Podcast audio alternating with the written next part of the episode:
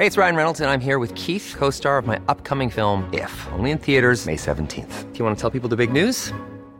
All right, I'll do. Sign up now and you'll get unlimited for $15 a month in six months of Paramount Plus Essential Plan on us. Mintmobile.com slash switch. Upfront payment of $45 equivalent to $15 per month. Unlimited over 40 gigabytes per month. Face lower speeds. Videos at 480p. Active Mint customers by 531.24 get six months of Paramount Plus Essential Plan. Auto renews after six months. Offer ends May 31st, 2024. Separate Paramount Plus registration required. Terms and conditions apply if rated PG. Noticias. ¿Qué tal? ¿Cómo le va? Estás a punto de escuchar Yo soy Javier Alatorre. las noticias con Javier Alatorre. La vamos a pasar muy bien. Comenzamos. Baby, yo no tengo miedo de probarte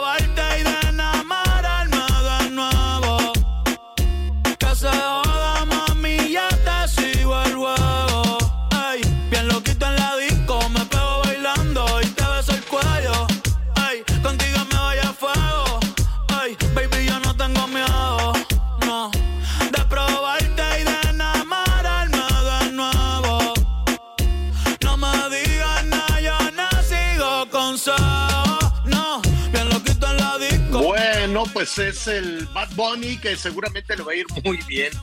Le- le- el- es inconfundible, ¿no? Eh, tiene su producción, tiene su chiste. Se ve sencillo, no pum, pa, pa, pum, pa, pa, pum, pero pues le va súper bien al Bad Bunny.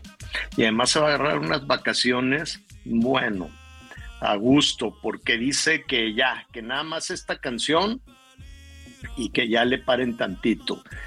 Esta, pues no dice tanta mala palabra, no es tan misógino en, en- esta canción, no, no, es más romántica. Al- algo le pasó al Bad Bunny.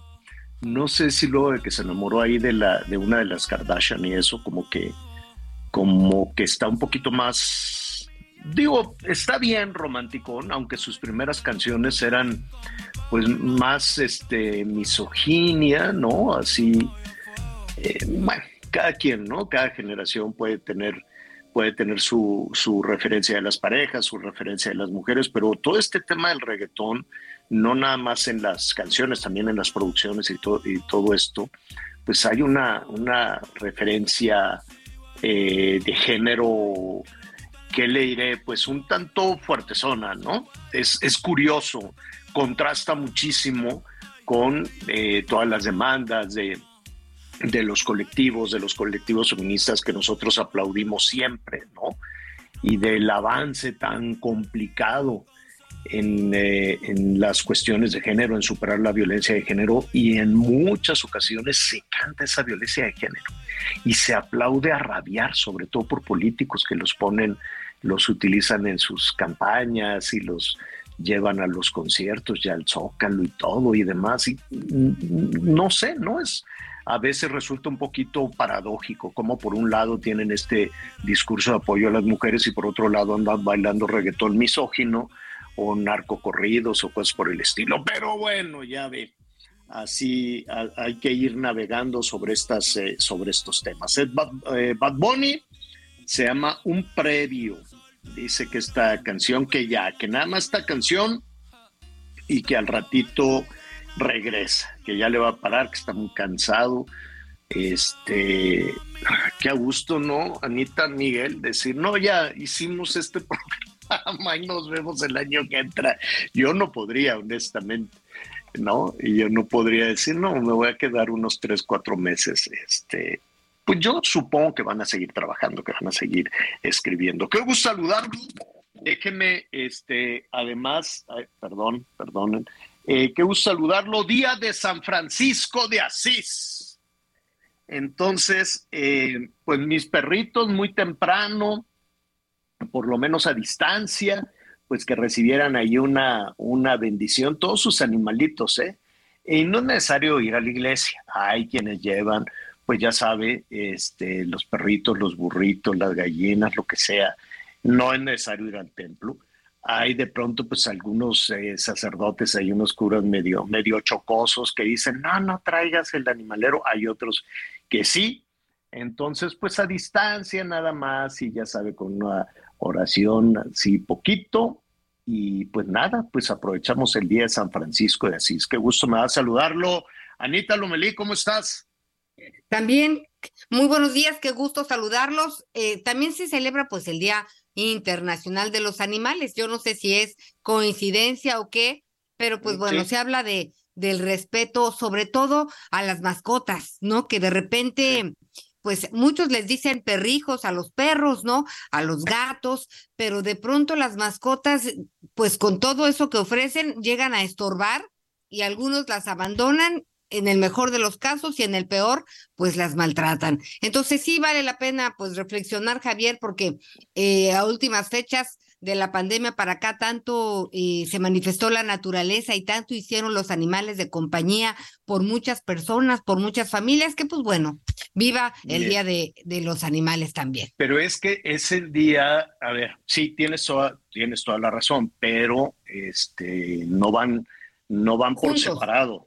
Sí, no, no van por separado. Lo no que van pasa pegados. es que San Francisco, sí, sí van, a lo que me refiero es que San Francisco de Asís, este, pues era un personaje que tiene una historia fascinante, fascinante verdaderamente eh, esta ruta que siguieron los, los franciscanos, pero digamos que fue el primero que reflexionó en incluir a, a los animales como criaturas del Señor como criaturas de Dios. Entonces, pues era muy amoroso. Yo tengo aquí en el jardín una imagen de San Francisco muy bonita en cantera con su fuentecita para, para que para las aves, para que ahí este, se tomen, tomen agua, aunque ay, las ardillas son bien vivas, se acaban todo, se acaban todo, le pongo el liquidito ese para los chupamirtos, para, ¿cómo, cómo, cómo se dirá los chupamirtos? Los colibríes, y pues, se estrepan las ardillas, ah, yom, yom, yomi, yomi, nos pusieron el, la mielecita y luego, épale, es para los chupamirtos. Pues no me importa porque además te desafían las ardillas. Se comen todo, se comen las ciruelas, me comen los duraznos, todo lo del, lo del huertito. Este, no, no, no, no, no, no, no, ¿cómo batallo yo? Ahí sí tiene usted, digo, con todo respeto a las ardillas, les digo, oigan, a ver, cada quien lo suyo, no, no sean abusivas. y este, y son de lo más abusivas. Este, pero pues bueno, son criaturas del Señor también. Entonces, pues nada, ya después lo pensé y dije, bueno, pues si se alimentan aquí del huerto, pues que se alimenten, es un animalerío. Hay de todo, culebras, ardillas, lacuaches, mapaches, de todo. Miguel Aquino, ¿cómo estás? Hola Javier, ¿cómo estás? Me da mucho gusto, me da mucho gusto saludarte ahorita que los, este, lo estoy escuchando, que hablan de, de los animales. Déjame decirte que acá en el sureste, de pronto, bueno, ya ahorita ya nos empezamos a familiarizar, pero aquí específicamente en el lugar en donde vivimos, déjame comentarte, Javier, Anita, que entre una de las mascotas, porque bueno, todavía aquí la verdad es que todavía hay muchas áreas verdes, pues recordemos que esto todavía es parte de la selva, ¿Sabes aquí de pronto qué te puedes encontrar sin ningún problema que anda jugando entre los coches o que está arriba del toldo y cosas por el estilo? Chango, señor. Ah, Hay bueno, un chango sí, que, bueno, yo creo que es de estos que araña porque tiene una un cola monito araña, enorme. ¿no? Que de, que de pronto si tú dejas algo de comida o algo por el estilo, este, ya nada más lo ves. Eso sí, ¿eh? Es- sale, sale solo durante las noches, pero aquí también hay una cantidad. Las iguanas, no, bueno, aquí si tú vas en la carretera, en la avenida y de repente te encuentras una iguana, te tienes que detener y orillar y casi casi abanderarla para que pueda, para que pueda pasar. Y en la zona hotelera hay una temporada que si no me equivoco está por llegar, cuando el famoso cangrejo azul Ah, sale es cierto. De este que hace su cambio de la laguna al mar y cosas por el estilo, también son de esos, son de esos espectáculos impresionantes que a Dios gracias todavía podemos disfrutar por la cantidad de fauna que todavía existe en el país, a pesar de lo mal que nos hemos portado con la tierra. Oiga, nada más una antes de, avanzar con el tema de San Francisco de Asís. Y está muy padre para recuperar la lectura, porque de pronto eh, se queda. Mire, para unir toda esta parte de San Francisco, los, an- los, los animales como figuras también de Dios, hay un pasaje bellísimo de Rubén Darío que hay que recuperar. A ver si lo buscamos al ratito. Se llama Los motivos del lobo antes a los niños, cuando la lectura era un asunto importante, ahora quién sabe en qué quedó la educación, honestamente, con eso de que es así de, no, todos, el comunismo y la colectividad, y no te importe, tú no puedes tener aspiraciones, o sea, qué, qué crimen, qué crimen lo que se está haciendo con las futuras generaciones. Pero si usted puede, al margen de lo que haga el gobierno tratando de adoctrinar, llevar un poco de lectura que lleve a la reflexión y el amor también hacia la naturaleza, aunque eso no les importa en la Secretaría de Educación, este, busque los motivos del lobo. Y si tiene un niño pequeñito, léaselo como, como una historia también, o deje que él lo lea. Es, eh, es, este, es cuando, ¿cómo le diré? Eh, San Francisco tiene una conversación con un lobo sobre, pues, ¿qué le diré? Eh, la maldad, ¿no? Sobre la maldad. Y entonces San Francisco le dice, oye, pues mira, no tienes que ser tan malo, tan perverso, no tienes que andar eh, persiguiendo a, la gente y te haces una fama horrorosa, ¿no? Entonces, este, em, el, el, asunto es, es que el lobo dice, bueno, pues ok, así le, así le voy a hacer, y se hace bueno, pero resulta que el resto de los animales lo maltratan, y entonces pues regresa a su ferocidad. Ya se lo voy a buscar, pero es, es, un tema muy bonito. Ya te lo, te lo mandé en un PDF. Ah, mira, muchísimas gracias, Anita. Qué, qué velocidad. Muy bien. Léalo eh, y pues está bien, en este día de San Francisco de Asís, pues no está, no está de más recordar a Rubén Darío, el enorme Rubén Darío, con los motivos del lobo. Bueno, muy bien, pues ahí está. Oiga, a ver, antes de que otra cosa suceda, Miguelón, no me gusta hacer leña del árbol caído. no me gusta. No, pero ¿qué les está pasando a tus chivas? qué escándalo, o qué de plano no se pueden contener los chavos así de, pues no me importa, yo soy estrella del, fútbol, yo, he puesto mucho dinero. ¿Qué, ¿Qué está pasando? A ver. Fíjate, Javier, que surgió toda una polémica el día de ayer porque el equipo de fútbol de Guadalajara sacó un comunicado, un comunicado en donde hablaba de que estaba, iban a ser sancionados tres, este, tres, de sus, tres de sus jugadores. Tres jugadores que además eh, son considerados por lo menos uno de ellos la estrella, la estrella del club, y estoy hablando de Alexis Vega. El otro es Cristian Chicote Calderón, que este, si no me equivoco, que creo que ya es la segunda o tercera, tercera sanción, y hay otro que es Raúl Martínez, que es un novato. Pues muy jovencito, ¿no? Creo que, creo que ha jugado un partido y no lo jugó completo, jugó unos, unos cuantos minutos. Y esto sucedió porque eh, el fin de semana que estuvieron en el hotel de concentración en Toluca, jugaron contra Toluca en el Estado de México en un partido bastante aburrido en donde quedaron 1-1, pero parece que previo al partido resulta que Alexis Vega, Cristian Calderón y Raúl Martínez, ¿por qué no? Pues hicieron una fiesta privada eh, con compañía femenina en una de las, en una de las habitaciones que estaban ocupando estos tres jugadores y bueno, pues, se le, eh, eh, pues fueron detectados evidentemente. Y de, de, de, acuerdo con las sanciones y de acuerdo con los estatutos del, de la mayoría de los clubes deportivos de fútbol, bueno, pues cuando están concentrados, pues precisamente de eso se trata, que estén concentrados, relajados, descansando y previos a los partidos, bueno, pues que tienen que tener. O sea, aparte antes, aparte antes del partido. Sí, sí, sí, fue en el hotel de concentración. En señoras, señoras de contrato, este, y cuántas chicas habrán metido a la, a ver, ahí no, no, entiendo. Es un hotel de concentración, no creo que sea un motel, no creo que sea un motel, ¿no? Así no, no, no, no, es un hotel. A un lado de un antro. es un hotel, supongo que tienen que pasar por el lobby y dar autógrafos y tomarse fotos y, todo lo que sucede en, en los hoteles de concentración, que quiero suponer que son hoteles pues relativamente buenos, ¿no? De por sí hoteles este cinco señor. estrellas y hoteles, sí. ¿no? Sí, o sea, ¿No? sí, por supuesto, porque además ese es el otro tema, que clubs como las Chivas, pues tienen a sus jugadores súper consentidos. Alexis Vega, incluso, Javier, este, es de los jugadores que es, es, es el mejor, es el jugador mejor pagado del Guadalajara. Es el jugador que ¿Cómo recibe el gana? sueldo más. Porque Pues está recuerdo viendo que por él. Se está analizando si rescinden su contrato, oye. Ya en alguna él- ocasión, este, ya en alguna en alguna, en alguna ocasión ha habido Ajá. situaciones en donde les rescinden el contrato, ¿eh?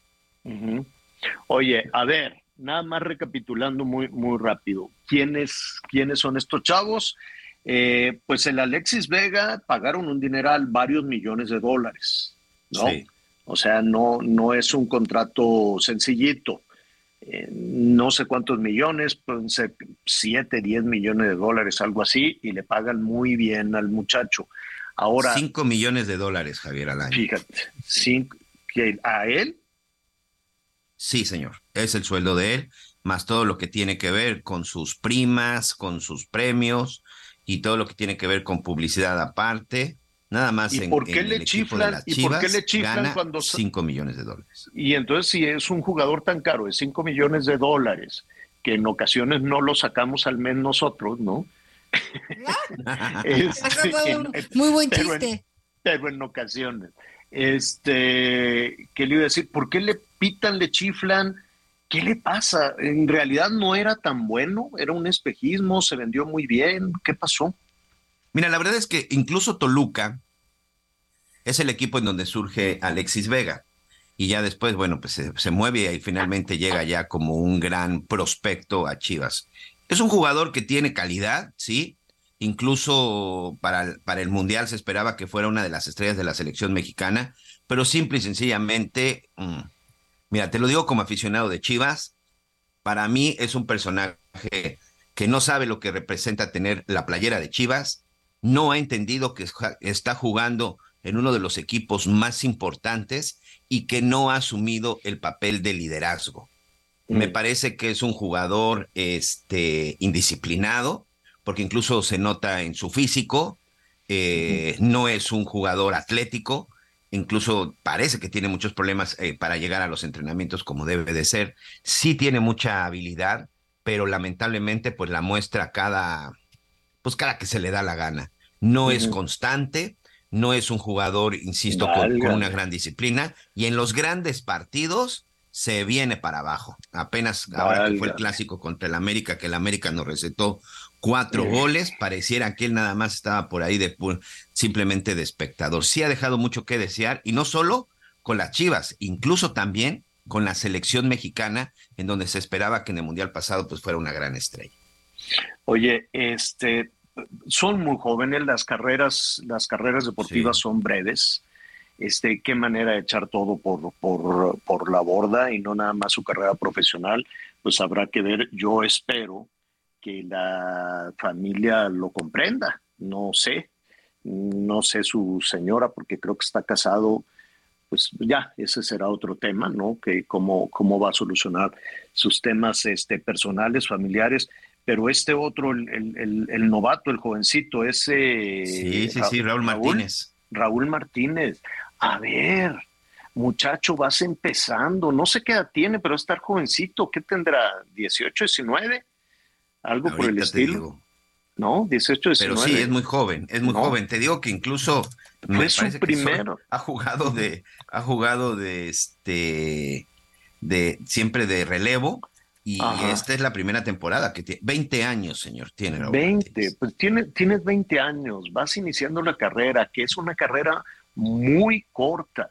Yo no sé qué va a pasar, yo no sé el antecedente, yo no sé si es una suspensión provisional, este, es una suspensión que pueda tener consecuencias más severas, no lo sabemos, es un escándalo, le pega, ¿no? Como todos los muchos escándalos que hay desafortunadamente en el deporte en el deporte de nuestro país donde está la corrupción, Ana Gabriela Guevara tiene que rendir cuentas, pero luego la defiende en el Palacio Nacional. Este es un lío, tenemos grandes deportistas que ganan medallas y todo, pero no hay una estrategia deportiva y no le interesa. hay cosas que al gobierno no le interesan, el deporte y la cultura. Esas dos cosas, y la salud, y la medicina, y la, y la ciencia. O sea, la ciencia, la cultura, el deporte y la religión son cosas que pues, no, bueno, punto que la religión no tendría y la seguridad, bueno, y la seguridad, y bueno, ya para qué le seguimos con todo lo, que, lo que no va. Pero para no salirnos del tema, no sé qué consecuencias pueda tener con estos tres jugadores, qué pena. Tal vez les, pues que asuman las consecuencias y una, ya el castigo más severo que tienen en este momento es la sanción pública, la sanción de los aficionados, Miguel. No, ya independientemente de que si les calan las orejas y le dicen, órale, pues pónganse a entrenar y no lo vuelvan a hacer y que hagan su mejor esfuerzo en una carrera deportiva que va empezando, porque si no, ¿qué equipo los va a, levantar en este momento? ¿No? Entonces, eh, queda el antecedente, queda... El fíjate que lamentablemente, Javier, sí sucede. Había, había un jugador también, este, que estuvo en Chivas y en América, ahorita me voy a acordar de él, que incluso le decían el pleititos, porque era un jugador muy indisciplinado que también era Ángel Reina, el pleititos Ángel Reina. Este jugador incluso terminó también en Toluca, jugó con Chivas, jugó con América, pero su paso por el América también fue de mucho, de mucho desorden. ¿A qué voy con esto? Efectivamente, se está pensando en rescindir el contrato de Cristian Calderón y, de Alexis Vega, que, que, son dos jugadores importantes en Chivas, o tendrían que ser jugadores importantes, pero no dudo que eh, de manera automática haya quien los, los contrate. Mira, otro caso también, el de Carlos el Gulit Peña.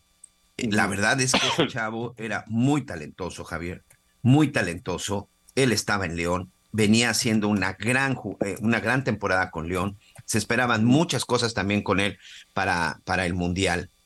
Y el hecho es de que este, también su, su indisciplina pues terminó orillándolo y jugando en equipos con que simple y sencillamente no este, pues ya no figuró. Y sabes ahí incluso cuál fue también el problema, las fiestas y el alcohol. Qué barbaridad. Bueno, pues oiga, está el número telefónico 55 14 90 40 12. 55 14 90 40 12. Es muy sencillo. Si estuviera en sus manos, usted los perdona y les dice, bueno, a ver, ya no lo vuelvas a hacer, ponte a entrenar, ponte a dieta, aprende bien. Y, y al Raúl Martínez, a ver, muchacho, es tu primer partido y mira nada más. O los dejaba fuera ¿Ustedes qué harían? Tú, Anita, ¿qué harías? Está en tus manos. Hoy, en este momento, nada, ya sabemos qué fue, metieron a las muchachas, eh, se pusieron a tomar antes de esto. ¿Qué harías? ¿Los dejas les, que sigan jugando o adiós? Adiós. ¿Tú, Miguelón? En el caso de Raúl Martínez, sí hablaba con él, entiendo porque a lo mejor si de pronto dos estrellas como Alexis o como Cristian te dicen 20 y eso, me parece que ahí no lo no, no sé cómo son adultos, Miguel. No, pero Anita, si hay un asunto que tiene Alexis Vega y Cristian Calderón definitivamente sí para afuera, porque además insisto, ni siquiera están dando, eh, están funcionando como deben. Y en el caso de Raúl Martínez, que tiene 20 años, bueno, pues al final es parte cuando alguien tan joven empieza a ganar dinero y sobre todo que empieza en esos, en esos niveles, Anita. Yo a Raúl Martínez sí le daba un jalón de orejas y una oportunidad, pero sí a los otros dos para afuera, porque además se nos olvida algo que mm. digo, a mí me sucedió cuando era niño. Tú ves a los futbolistas de tu equipo como tus grandes ídolos ah, y estos no pueden ser un ejemplo para la niñez. Claro, claro. Bueno, pues ahí está usted, díganos qué haría con ellos y ya le diremos qué resuelve las Chivas porque de momento es una suspensión nada más, ¿no? Los separaron del equipo, Javier. Eh, sí, pero no, no expulsados, están separados indefinidamente. Así ustedes se sientan aparte, ustedes no vienen a los entre que no van a jugar con el Atlas, supongo. No juegan en el clásico, este, sí van a entrenar, pero literal los ponen a entrenar con las fuerzas inferiores, los ponen aparte, los sacan del primer equipo y todo lo que representa. Oye, y de todo esto, pues no sé, pero yo imagino que las señoritas, las contratadas, este, pues van a subir a redes sociales, van a decir, oye, pues ya nos hicimos famosas, van a estar ahí en sus, en sus páginas. Este, a ellas, pues quiero suponer que este, pues no sé, estarán sacando también alguna, alguna ventaja, algún, algún provecho de, sucede, ¿no? Sucede en algunas ocasiones o filtran fotografías o cosas por el estilo. Esperemos que no crezca más ya a ver cómo se soluciona todo esto. Llámenos 55 14 90 40 12. Volvemos inmediato.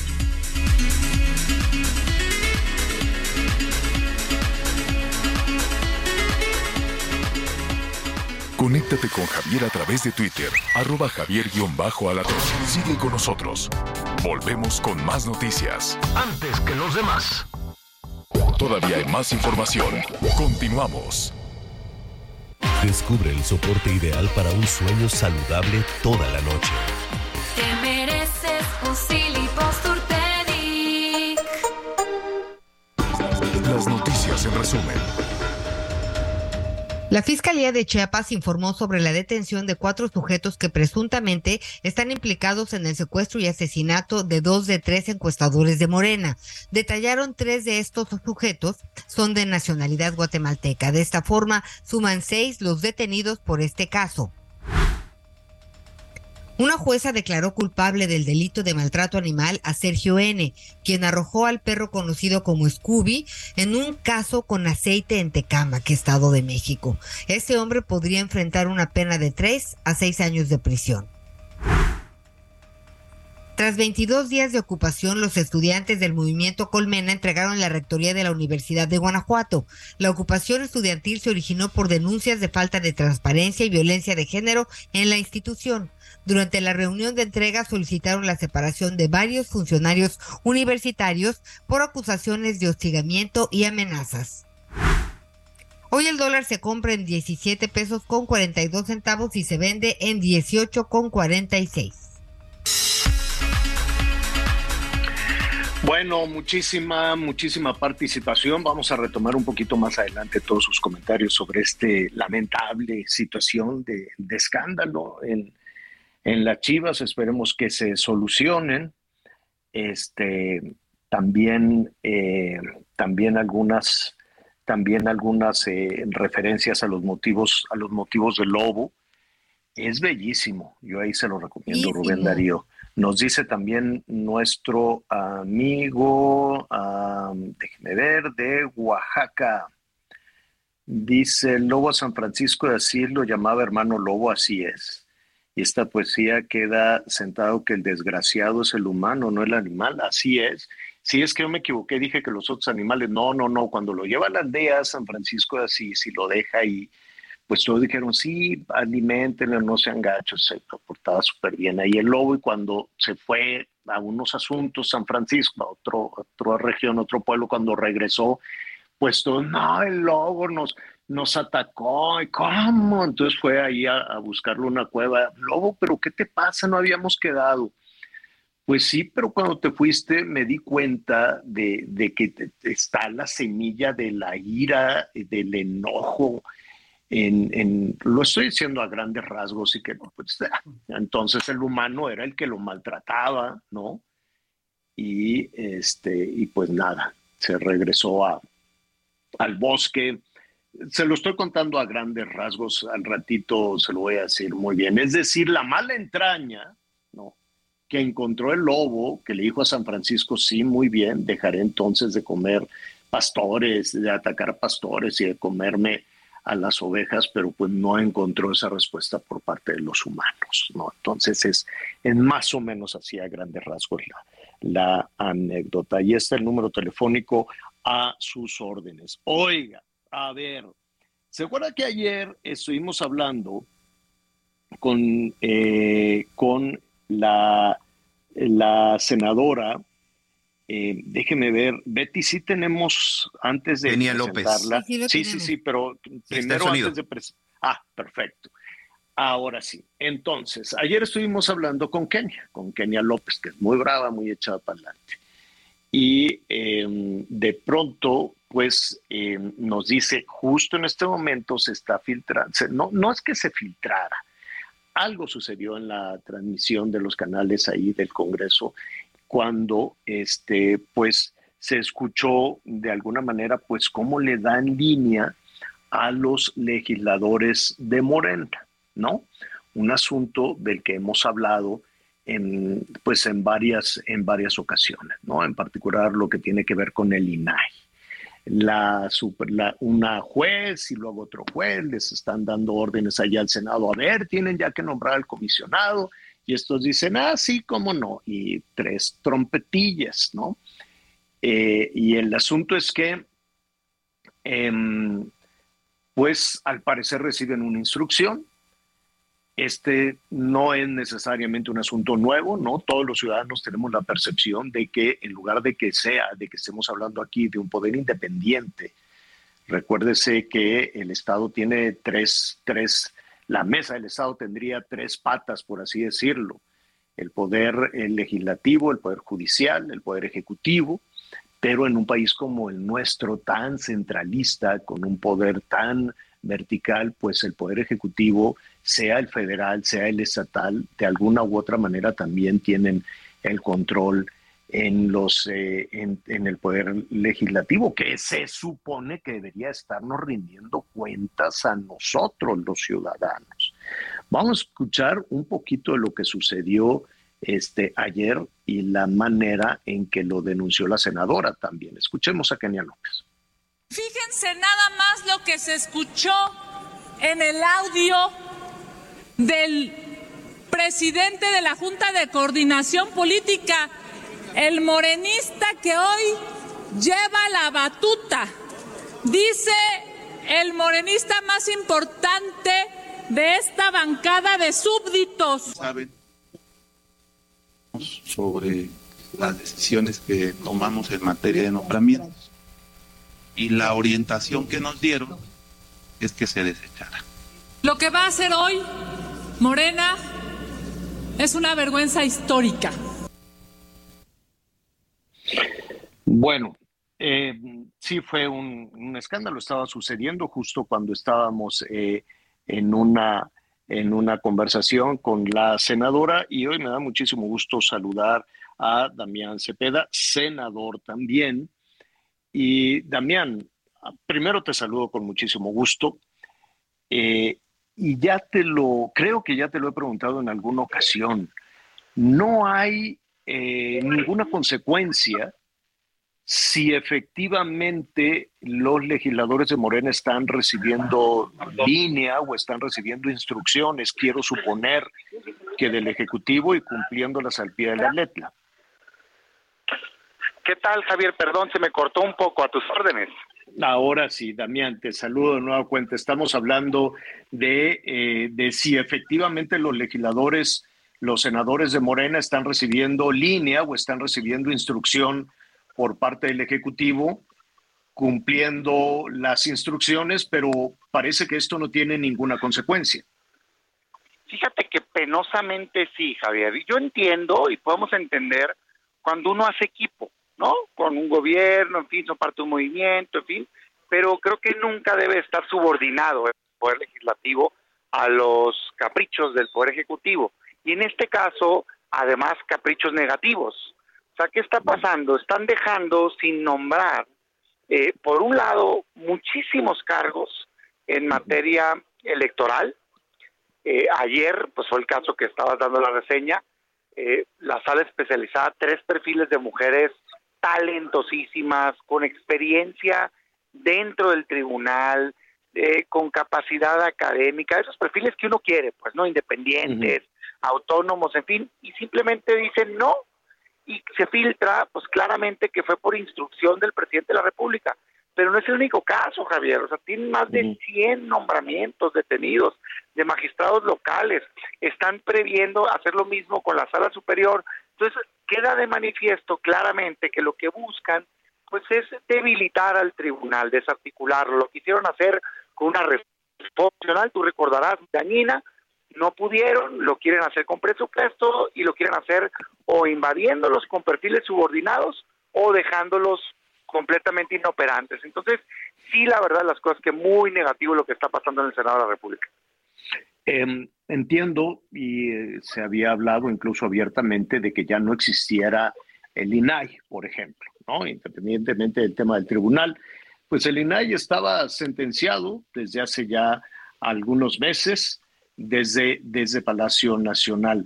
Em, y parece que esa, digo, está operando finalmente, ¿no? Finalmente a trompicones y con lo que puede, como puede, está, está operando. A lo que voy, em, pues eh, pueden avanzar, puede, eh, pueden los legisladores de, de, Morena eh, avanzar en esa ruta, pero no, no pasará nada, es decir, no hay ninguna sanción, no hay ninguna consecuencia. Mira, yo creo que se está topando ya en el límite y yo creo que sí la va a haber. En el INAI, como sabes, tiene ya más de un año vacantes algunos cargos. Igual, Morena, por instrucciones del presidente, no quiso nombrar y a pesar de que ha habido juicios de amparo, órdenes del juez, han estado tentando al Poder Judicial.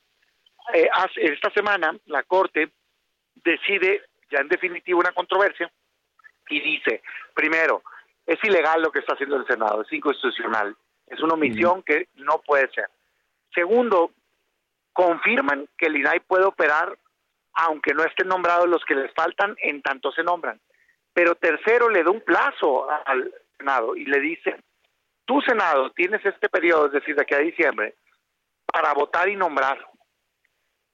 ¿Qué hace Morena? Salen ayer muy bravucones y dicen, bueno, la Corte no se puede meter aquí, división de poderes, nos pueden eh, convocar a que votemos, pero no a que designemos. Eso no es cierto, Javier. Yo ayer se lo recordaba. O sea, la Constitución dice claramente que las resoluciones de la Corte se tienen que cumplir, pues si no son llamados a misa, imagínate, si no le hacemos caso a una resolución de la Corte, pues no tenemos sistema de derecho y se cae, ¿no? Todo el andamiaje del país. ¿Qué dice la Constitución? Que si no cumplen, la parte que inconforme le avisa a la Corte y la Corte le da 48 horas al que tiene que cumplir, en este caso al Senado, y si no le hace caso, destituye a la persona.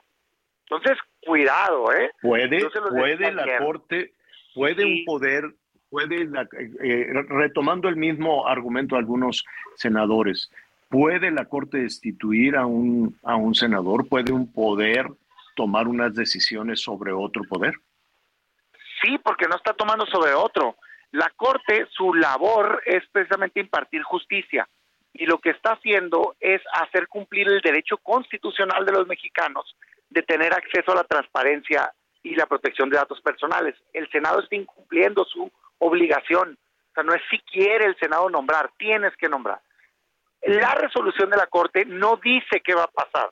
Yo te digo lo que dice y te digo los artículos, ¿eh? para quien me escuche y que no y que diga, ah, caray, 105 último párrafo de la Constitución dice que si no se le hace caso a una resolución de la controversia constitucional o de la acción de inconstitucionalidad, aplica lo que dice el 107. El 107 dice, se notifica ante el incumplimiento, se les dan 48 horas y si no cumplen se destituye el cargo y se les pone a disposición de un juez.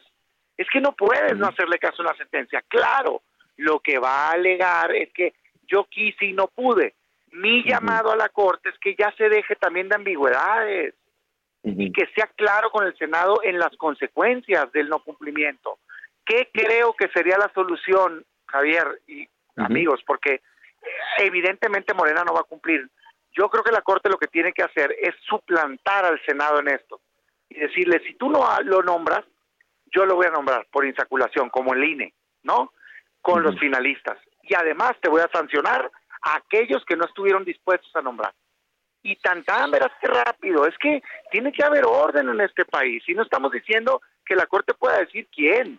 Lo que no puede el Senado es dejar un órgano constitucional autónomo vacante por capricho de un partido político del presidente de la República. Eh, no se puede patear el bote, no se puede decir, bueno, sí, sí lo vamos a hacer, pero baraja nueva. Baraja nueva para este juego, hay que buscar los perfiles, hay que buscar a los, las y los candidatos y empecemos otra vez. Mira, eso es lo que están diciendo. Yo, sinceramente, te lo digo, creo que es simplemente ganar tiempo, ¿no? Eh, hay que recordar que la convocatoria hubo un comité técnico evaluador, universidades, demás, pusieron calificaciones y quedaron cinco excelentes perfiles. A mí me parece que de ahí va a terminar nombrando la corte, si me apuras. Eso es lo que yo creo que va a terminar pasando, malamente, ¿eh? eh dice Morena, no, pues vamos a sacar otra convocatoria. La verdad es que no se puede porque hay unos juicios de amparo que ordenan que se decida sobre los finalistas, Javier. Entonces, la- yo eso no lo veo viable. No dudo que la Corte haga política, porque a veces el Poder Judicial hace política, ¿no? Y diga, bueno, si nombras, pues como sea, haya sido como haya sido, pues, ¿no? Yo creo, la verdad, que a este país le urge que tengamos Estado de Derecho. Nosotros tenemos obligaciones, como legisladores las tenemos que cumplir. Si no las cumplimos, tiene que haber consecuencias. Esa es mi forma de pensar. Yo creo que es parte del problema de México, que se toman como su... Y son sugerencias. Son las reglas que nos hemos dado que se tienen que cumplir. Estamos platicando con el senador Damián Cepeda, senador por el Partido Acción Nacional. Eh, finalmente, eh, Damián, bueno, este tema, este tema seguirá, este tema continuará. Estamos ya en, en campañas, en los procesos, con mucha atención en, en las candidatas a la presidencia de la República. Empieza a moverse eh, también eh, las, las campañas por ocho gobernadoras o gobernadores, más la jefatura de gobierno de la Ciudad de México, ¿no? Hay, hay, hay una parte ahí importante. Pero no hay que perder de vista que también vamos a votar por diputados y senadores. Y Claro. esto te lo, te lo comento también porque de, de pronto está muy desdibujado, está muy borrado, ¿no? Lo- están las campañas del Ejecutivo abiertas, ¿no? Este, tronantes en ocasiones, en otras aburridonas, hay que también reconocerlo, Damián, que ya bajó mucho de tono la competencia por la presidencia de la República, se tornó ya un asunto un tanto, un tanto aburrido. Pero em, no tendríamos aquí una oportunidad de- de que los legisladores realmente se fortalecieran como un poder autónomo, un poder de igual igual con el Ejecutivo. Y esto lo digo porque la verdad, Damián, yo, yo veo que desde hace muchísimo tiempo los, las curules o las posiciones dentro del Senado de la Cámara de Diputados, pues en ocasiones eran una moneda de negociación política, ¿no? De decir, este, bueno, pues quiero tantas curules, quiero tantos lugares, y se los repartían como si fueran calabazas. Y después, pues es que es la bancada de tal gobernador y la bancada de fulano. y la- ¿Cómo que la bancada de quién? No tendríamos ya una oportunidad de decir, a ver, este es un poder autónomo. Fíjate que coincido, Javier. De hecho, creo que es uno de los principales problemas de nuestro país, el debilitamiento institucional del poder legislativo. Esto no es normal en otros países, ¿eh? Déjame ponerte el ejemplo de Estados Unidos. Claro que existen partidos demócrata y republicano, pero no se asume que en automático el Partido Demócrata va a votar a favor todo lo que proponga el presidente. De hecho, muchas veces son precisamente los votos de ese partido de algunos que, que hacen que no que no que hacen que no pase una legislación. Entonces, aquí se ha malentendido como que el trabajo de los legisladores del partido en el poder es simplemente hacer lo que quiera el presidente en turno. Es una herencia este, negativa de un presidencialismo exacerbado que tenemos en México. Yo creo que en tanto el Poder Legislativo se asuma en sus facultades, haga su trabajo, vamos a estar mejor. Nombraríamos mejores perfiles para los distintos cargos, aprobaríamos mejores leyes, se evitaría endeudamiento irresponsable, se aprobaría un mejor presupuesto, se podría fortalecer a las policías, en fin. No que hoy es básicamente lo que diga el presidente, dice la mayoría, entonces ¿para qué existe el legislativo? Pues, ¿no? Y antes estaba peor lo que digan, y antes era Sí. lo que digan los gobernadores. Es un tema histórico, ¿eh? Pasa a los estados, pasa acá. Yo mi llamado a quien me esté escuchando es que en esta elección veamos cada candidatura. Sí, la presidencia de la República, pero que entendamos que es importantísimo quién va a ser diputado, quién va a ser diputada, quién va a ser senador, quién va a ser senadora. Y así te guste ese partido. Si la persona no tiene el carácter de hacer lo correcto, aún en contra de la línea de su partido, no vale la pena que sea legislador. Pues tienes toda, tienes toda la razón, Damián. No sé si van tarde, no sé cuándo vamos a conocer este quién es. Pues entrando el año, son- es que te adelantó todo mucho, sí.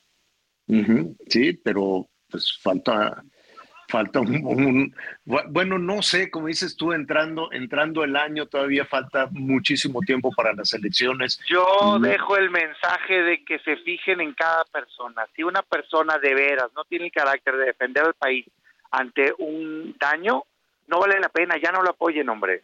No va a cambiar, no es catarro, ni que fuera gripe.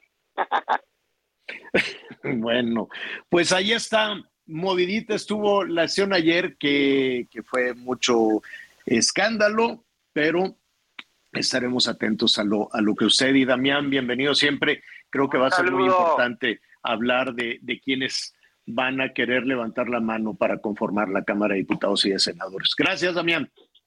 Un abrazo, Javier, un saludo para todos. Gracias. Oiga, eh, bueno, pues así están, así están las cosas. ¿Usted conoce a su diputado? ¿A su al senador que lo representa? Pues sería importante, ¿no? Saber quién es quién. Eh, ¿Y qué ha hecho? Y, qué, y qué ha hecho, si los ha representado o nada más le truenan los dedos. Y todos, ¿eh? Estoy hablando de, de gobernadores, del Ejecutivo, siempre andan ahí como de rodillas y se supone que nos están representando a usted, a mí. Entonces, siempre es, siempre es importante este, atender y ver quién es quién. Oiga, este, rápidamente, ¿cómo vamos con los, eh, con los llamadas? Porque luego se nos junta el mandado. Anita Miguel. no se nos dicen. Saludos, cariños desde Ciudad Lerdo, Durango. Todos los días los escuchamos por radio. Bendiciones. Muchas gracias. Gracias. También dice: Hola, buen día a todo el equipo de noticias, señor Javier Guadalajara, Antonio Mateo. Y luego dice: Buenos días. Pienso que los daría de baja porque el deporte es disciplina. A los futbolistas. A los futbolistas. También aquí en relación al tema dicen, ¿qué tal? Buenos días, saludos a los tres, Javier, Anita, Miguelito, mi estimado Tocayo. Respecto a los jugadores de Chivas, Alexis Vegas y el Chicote Calderón, yo como castigo los pondría a jugar en el Atlas. Eso sería un castigo muy cruel. Miguel Ramírez, Guadalajara, Jalisco. Ahí vamos, Miguelito. Bueno, Miguelón. No, bueno, ese, ese del Atlas, este. No, yo creo que también sería premio, ya que no jueguen. Buenos días, Javier, Anita, Miguel. Muy atento a la información del día, esperando a ver qué se dice de la desvergüenza de los políticos de nuestro bello país. Lo malo es que estamos en las manos, lo malo es que estamos en las manos equivocadas. Espero y deseo que la primera mujer presidenta haga un México mejor. Por cierto, es el día del político animal sin ofender a los mejores. Jesús Frías, muchas gracias, don Jesús. Este, buenos días a todos desde Valle de Bravo. Un fuerte abrazo, un año para que termine este sexenio que es histórico de manera negativa para México. Atentamente, Alejandro Pizarro. Buen día. Pregunta: ¿Hoy va a llover? Porque lavé las cobijas y yo tengo dos perros y un gato. Javier, aquí en Iztapalapa también hay ardillas y cacomixtles, dice. Sí, acá también los cacomixtles y este, es que está eh, la ¿cómo le diré? La casa está en un, en un barranco. Antes era campo, campo, pero pues la mancha urbana va creciendo, creciendo, creciendo. Y ahora pues tengo hasta edificios y cosas así, muy cerca. Pero antes era tan bonito, puro cerro. Y un animalero, pero pues bueno, nos alcanza nos alcanza la mancha urbana. Oiga, rápidamente, antes de continuar con sus llamados telefónicos, este, a ver, Dice, Mexicana sí está vendiendo boletos, Anita, ¿no? Ayer nos decía Anita, no, no está vendiendo, sí, sí, sí los está vendiendo y en, precios, este, pues relativamente bajos. Mire, tiene ventajas eh, respecto a otras líneas aéreas. Eh, usted entre, a veces el portal se les muere, ¿no? A veces ¿Sabes qué es lo que pasa? Que recuerden que ya no es .com, ahora es mexicana.gov porque es del gobierno. Y ahí es ah, en donde del ejército, mejor. ¿no? sí, hay que ponerle mexicana de aviación e inmediatamente les va a aparecer esa. Oiga, pero va a tener vuelos a un montón de lados. A Monterrey, a Juárez, saludos a Ciudad Juárez, a Tijuana, vuelos a Hermosillo, Eh, ¿Qué más estoy viendo? Mazatlán, Guadalajara, Puerto Vallarta, no, pues que a todo dar. Entonces, eh, estamos tratando de entrar en comunicación con los militares, con este, pues no sé cómo, cómo, cómo le van a hacer, pues, ¿no? Eh, creo Todos salen del AIFA, por cierto, Javier. Todos salen del AIFA. Correcto. Ah, ya nos pusieron la guitarrita. Bueno, a ver, les vamos a decir más o menos cómo comprar el boleto, dónde comprar el boleto, qué hace, ya después se baja del avión y luego allá hay el despoblado. Vamos a hacer una pausa y regresamos. Conéctate con Miguel Aquino a través de Twitter, arroba Miguel Aquino. Toda la información antes que los demás. Ya volvemos. Todavía hay más información. Continuamos. Las noticias en resumen. La Embajada de Israel en México informó que la extradición del exdiplomático y escritor mexicano Andrés Ruemer no se llevará a cabo el próximo 16 de octubre como se había especulado previamente. De acuerdo con la embajada, este es un proceso legal complejo y prolongado y aún no se puede determinar cuánto tiempo tomará. La crisis de agua está impactando al 67% de las empresas de la industria de Nuevo León, reveló un sondeo elaborado por CAINTRA. Indicaron que las afectaciones se han presentado y en sus procesos de producción al haber menor presión de agua. Millions of people have lost weight with personalized plans from Noom, like Evan, who can't stand salads and still lost 50 pounds. Salads, generally, for most people, are the easy button, right? For me, that wasn't an option. I never really was a salad guy. That's just not who I am. But Noom worked for me. Get your personalized plan today at Noom.com. Real Noom user compensated to provide their story. In four weeks, the typical Noom user can expect to lose one to two pounds per week. Individual results may vary. Autoridades llevaron a cabo un operativo en el que rescataron a 15 personas privadas de su libertad en Fresnillo, en Zacatecas. Las víctimas estaban retenidas en las cercanías del Cerro de la Santa Cruz. En el operativo no hubo detenidos. La FIFA decidió que la Copa del Mundo del 2030 se juegue en tres continentes, Europa, África y América. España y Portugal, representantes de Europa, junto con Marruecos de África, fueron seleccionados como los países anfitriones del Mundial. Sin embargo, los partidos inaugurales se llevarán a cabo en tres países sudamericanos, Uruguay, Argentina y Paraguay.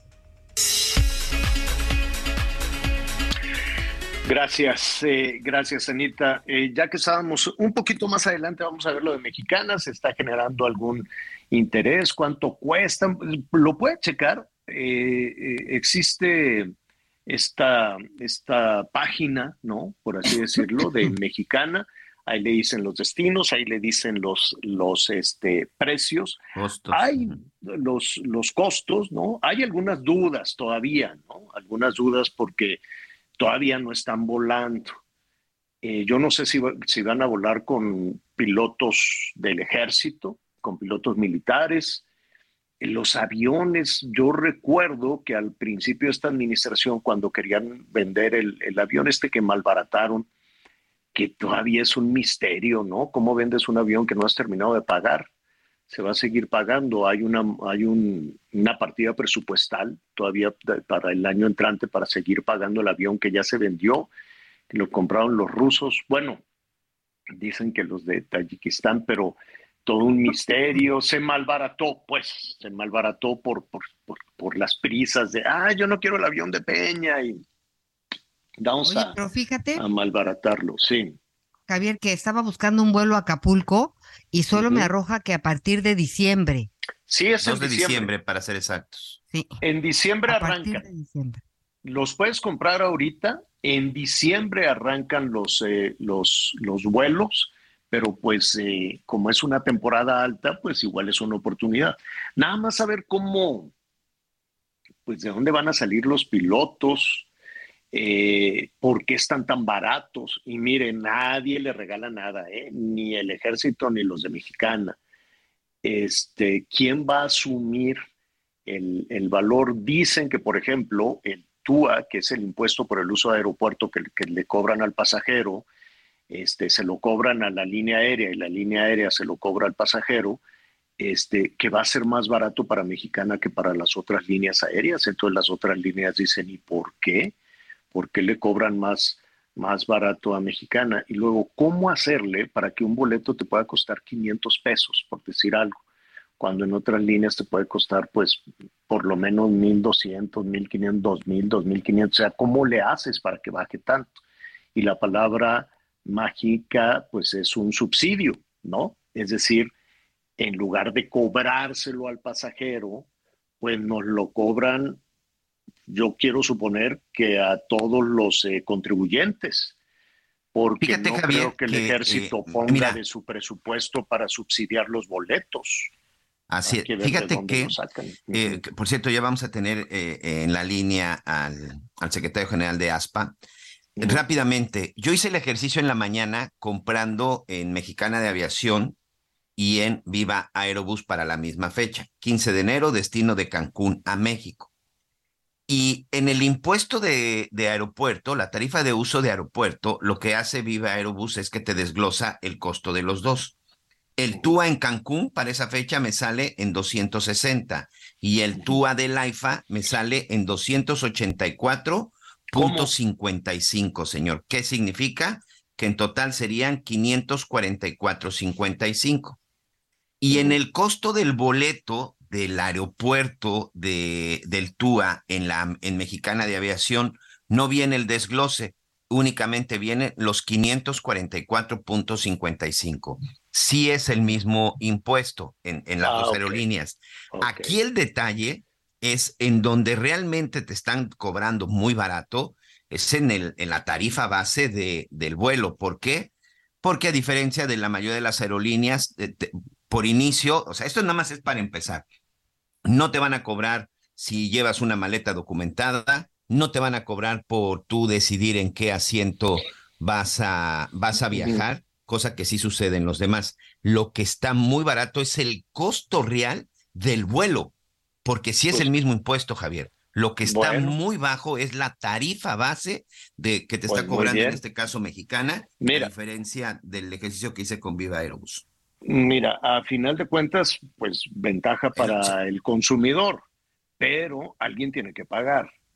Sí, claro, No sé si en la partida, no sé si lo va a pagar el ejército con su presupuesto, que de todas formas, pues nunca, es- es- dicen que por seguridad nacional nunca le debes de preguntar al ejército nada del dinero, no sé por qué, no lo vi en la, o, o a lo mejor aparece como una perlita por ahí en el, en el presupuesto para el año No está en el entrante, ¿no? presupuesto, Javier. decir, y este monto es para subsidiar los boletos de, de avión.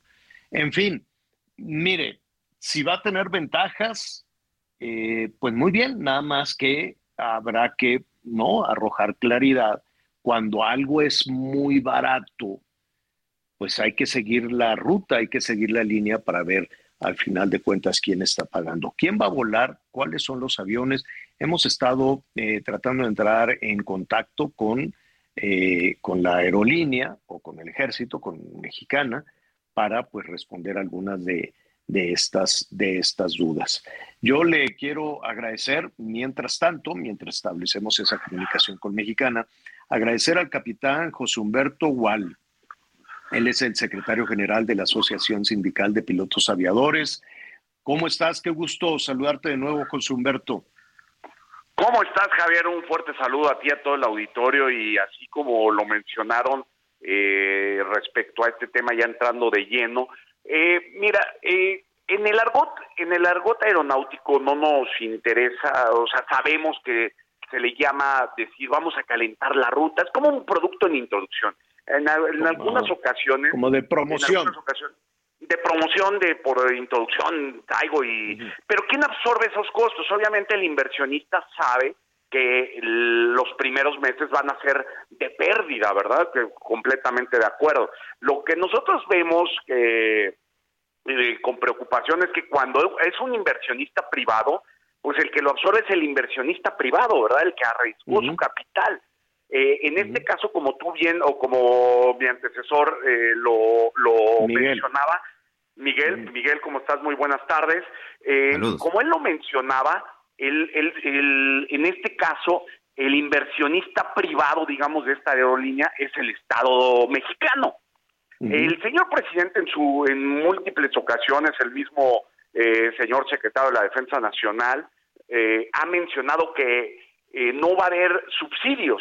Y eso es lo que nosotros que le queremos pedir de una manera muy puntual a la, a la Comisión Federal de Competencia Económica que lo vigile, porque si va a haber subsidios por ser una aerolínea del Estado, bueno, no va a haber reglas claras, no va a haber reglas parejas y eso qué hace pues obviamente el inversionista privado pues dice yo en este campo pues jugar contra el estado no me deja en una situación de pareja de igualdad de equidad y yo mejor ya no invierto verdad eso sería contrario a lo que es una política pública.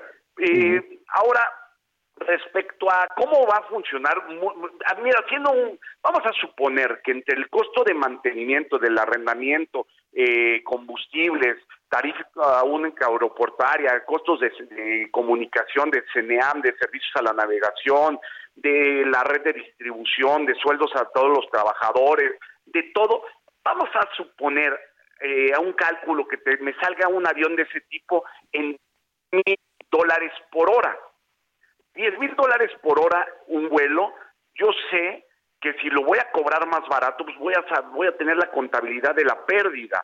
Eso es bien importante, pero todavía no tenemos el conocimiento, porque ese es su plan de negocios, de cómo lo van a operar, cómo lo van a solventar. Ellos habían dicho que tenían un presupuesto, si no mal recuerdo, dijeron de cuatro mil o cinco mil millones de pesos.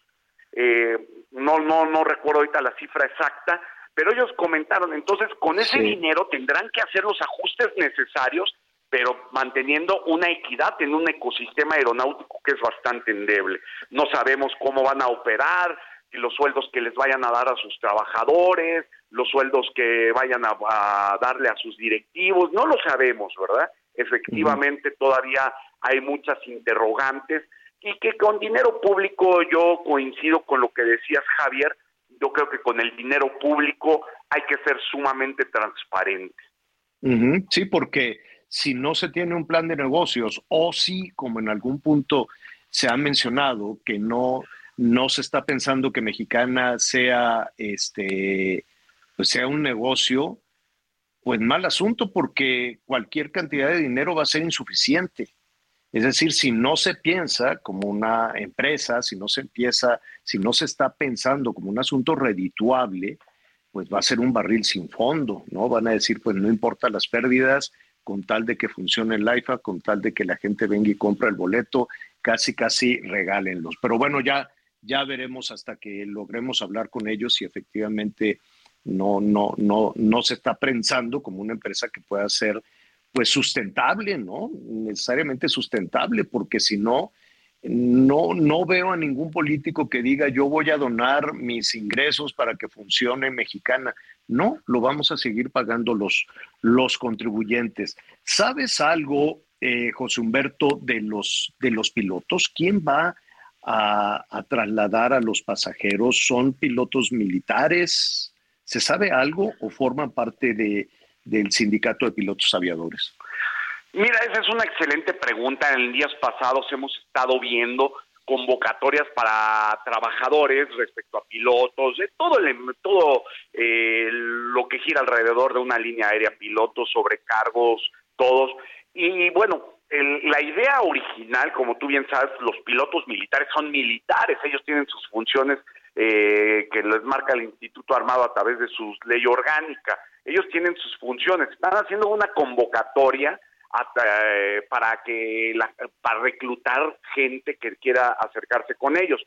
Eh, respecto a eso, también es importante mencionar que el gobierno actual, la, actual administración, algo que celebramos desde todos los sindicatos, ha hecho valer lo que se llama la libertad sindical, la libertad de asociación consagrada en la Constitución como garantía individual, un derecho humano.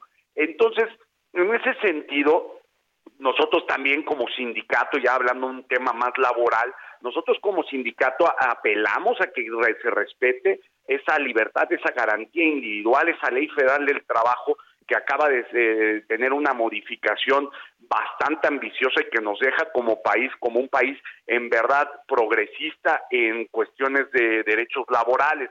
¿Qué quiere decir esto? Que si los pilotos, una vez que se contraten haciendo valer su libertad sindical, ellos se quieren formar ellos mismos su propio sindicato o quieren ellos eh, pertenecer a un otro sindicato, pues ellos se les debe de dar la libertad para que ellos lo hagan, porque así lo han hecho, así ha sido la, la política actual, absolutamente a todas las empresas se les ha hecho saber que los trabajadores deben de decidir y, no vería el caso, no vería no vería prácticamente el sentido que ahora una aerolínea estatal diga, bueno, sí hay la libertad sindical para las empresas las empresas privadas, pero para una empresa del Estado aquí no doy de, eh, libertades sindicales y eso no sería lo correcto. Hablaría de un retroceso en lo que es la libertad sindical y en las garantías individuales.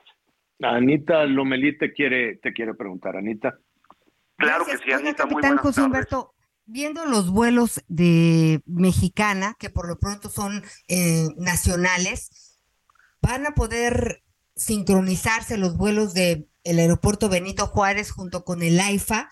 Todo esto ya me imagino que ya está organizado de tal forma en, en, que, en la que va a funcionar. Bueno, bueno. Sí, sí. Sí, sí, bueno. Capitán. te oigo, te oigo, perdón. Ajá, te oigo. A ver, eh, ¿puedes plantear de nuevo la pregunta, Anita? Sí, viendo los vuelos de Mexicana, que son por lo pronto a nivel nacional, ¿se van a poder sincronizar estos vuelos con, los con el aeropuerto y los vuelos de Benito Juárez? Mira, qué buena pregunta, Anita. Antes que nada, muy buenas tardes, saludarte. Y, y mira, ustedes recordarán que cuando se hace la estructura del sistema metropolitano, eh, sistema aeroportuario metropolitano, que albergaba los tres aeropuertos, Toluca, Felipe Ángeles y Benito Juárez en la Ciudad de México, se contrató a una empresa y que se le pagaron, no recuerdo si fueron 6, 7 millones de dólares, para que hiciera una reestructura del espacio aéreo en esta área.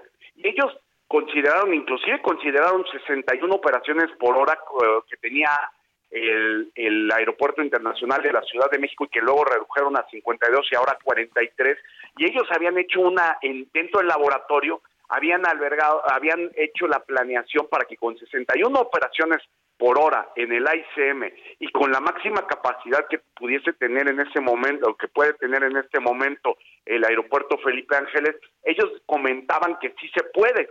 Bueno, eso fue en el laboratorio, ahora veamos en la vida real y si no, hay que volver a mandar llamar a cuentas a NAPLU y decirle, oye, ¿cuáles fueron los estudios que realizaste? Porque tú comentaste que sí, que sí podían eh, funcionar o podían coexistir, convivir ambos aeropuertos con una cantidad de operaciones.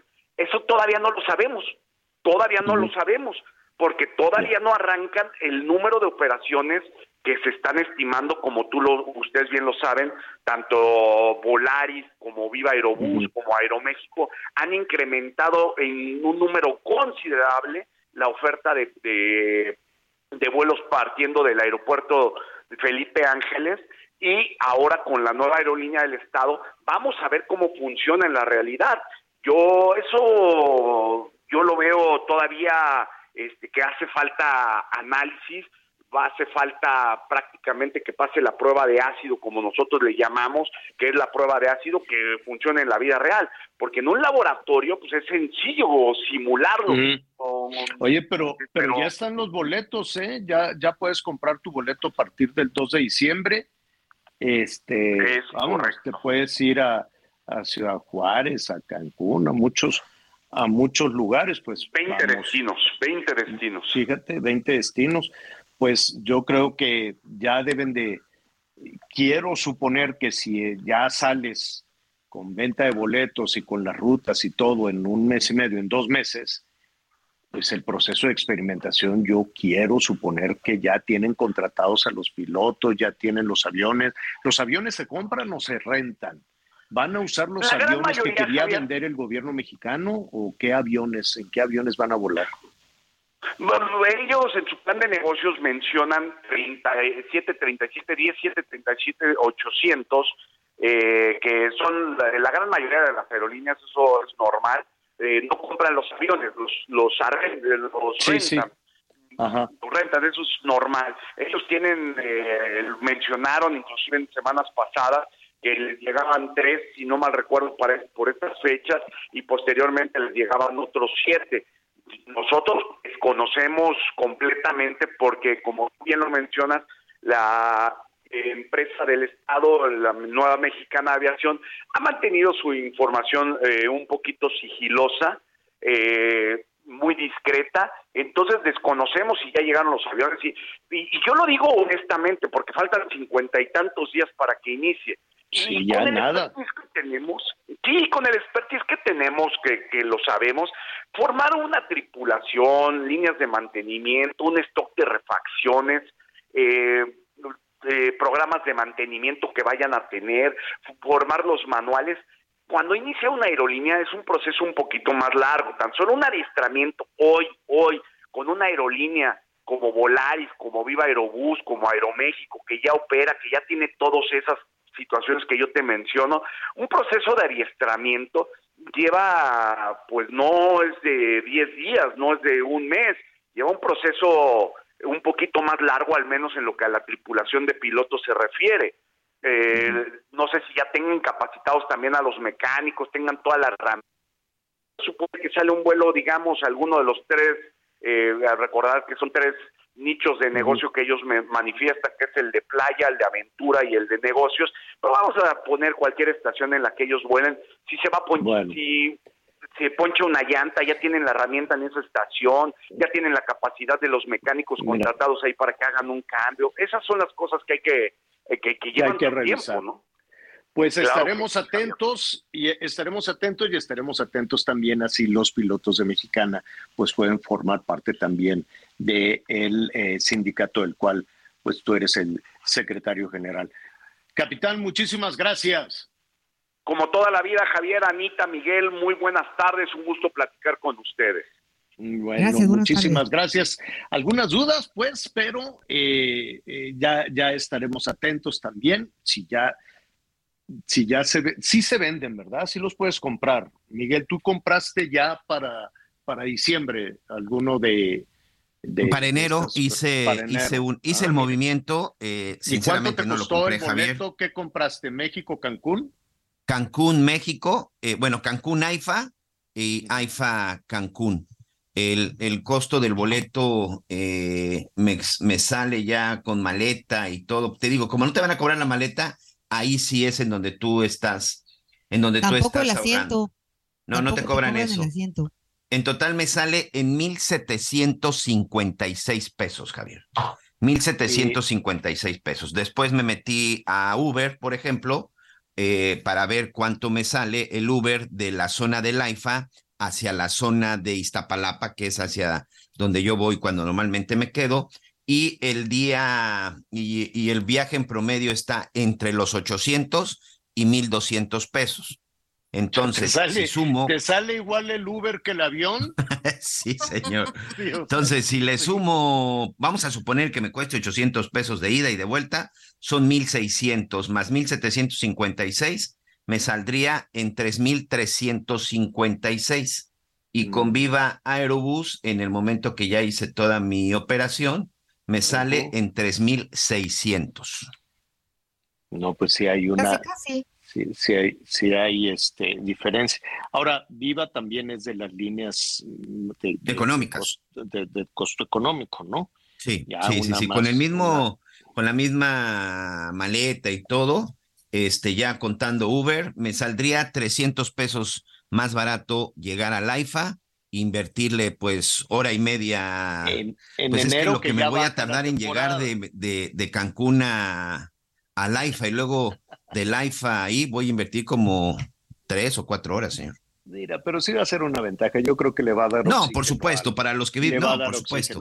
En un inicio, por supuesto. Hay que aprovechar en las promociones. Ahorita, por ejemplo, sí, aprovechen porque no les van a cobrar maleta documentada, no les van a cobrar selección de, de, de asiento que en otras aerolíneas sí cuestan. ahorita en este momento por la promoción, por supuesto que sí conviene, si no vas tan lejos. ¿no? Pues si no vas tan lejos o si alguien va por ti, pues está todo. Pero los vuelos muy lejos, por ejemplo, el México Hermosillo es carísimo. En México Ciudad Juárez también es caro. Al rato vamos a estar ahí cotizando, sobre todo en la temporada alta, ¿no? Que empiezan ya. Mire, si usted en este momento comienza ya a planear su vacación de fin de año, no se crea que ya los va a encontrar baratitos, ¿eh? entonces no, no lo deje para después porque luego eh, sí se va a mover en avión, ¿no? pero pues ya, ya estaremos ahí atentos. Mire, oportunidad si es, yo creo que le va a dar una refrescada ahí al, al AIFA, como quiera, sigue lejos, sigue incomunicado, pero pues ya lo inauguraron hace cuánto, ¿te acuerdas que... más de un año. Que parecía informe de gobierno, estaba todo el gabinete invitado, la señora de las tlayudas. Bueno, fue, eh, creo que ha sido la única vez que, que el AIFA estaba a reventar lleno y todos sonrientes. Anita Lomelí estuvo por ahí, le voy a preguntar al ratito, y luego ya se quedó muy tranquilo, muy quieto. Pero sí, esto le va a dar una, una buena oxigenada al AIFA. Vamos a hacer una pausa y regresamos de inmediato.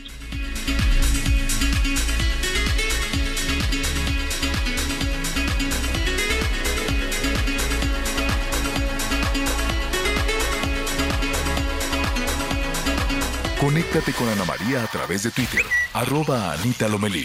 Sigue con nosotros. Volvemos con más noticias. Antes que los demás. Todavía hay más información. Continuamos. Consiéntete con la maestría y calidad milimétrica de nuestros sistemas de descanso.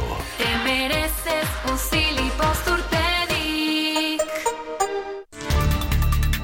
Esta mañana, el presidente Andrés Manuel López Obrador confirmó que el doctor Rui López Riadura será el nuevo subsecretario de Prevención y Promoción de la Salud tras la renuncia de Hugo López Gatel. El presidente calificó al doctor Rui López como muy bueno, responsable, profesional, científico y honesto, y recordó que durante la pandemia de COVID-19 participó en algunas conferencias. López Riadura es médico cirujano y maestro con especialidad en epidemiología clínica por la UNAM. Además, cuenta con un doctorado en epidemiología nutricional por la Universidad de Harvard. Actualmente se desempeña como director general del Centro Nacional de Programas Preventivos y Control de Enfermedades. Cabe recordar que Hugo López Gatel renunció al cargo de subsecretario de Prevención y Promoción de la Salud a finales de septiembre para buscar la candidatura de Morena a la jefatura de gobierno de la Ciudad de México, informó Ángel Villegas. Más de 40 granadas con adaptación para dron se localizaron en un inmueble donde también encontraron materiales para confeccionarlos. Esto ocurrió en el municipio de Teocaltiche, Jalisco. Este hallazgo es resultado del operativo que se realiza en coordinación con elementos de la Secretaría de Seguridad del Estado, el Ejército de México y también la Guardia Nacional. Y estos hechos se registraron en el cruce de las calles Michoacán y Los Ángeles, en la colonia El Tanque, cuando este convoy de elementos tanto federales como estatales realizaban un patrullaje en esta zona. En su recorrido avistaron a un sujeto que al darse cuenta de la presencia de las autoridades comenzó a correr, intentó resguardarse en este inmueble. El, hombre logró escapar, sin embargo, al revisar el inmueble se localizaron estas 40 granadas con adaptación para drones, así como 40 artefactos explosivos artesanales, 10 explosivos incendiarios y 6 cajas de fulminantes. En el lugar también se encontraron 7 kilos de pólvora, 7 kilos de azufre, 9 kilos de clorato de potasio, así como 20 kilos de metralla y un kilo de gasera. Artículos empleados eh, para la elaboración de artefactos explosivos. Desde Guadalajara, Mayeli Mariscal, Heraldo Radio.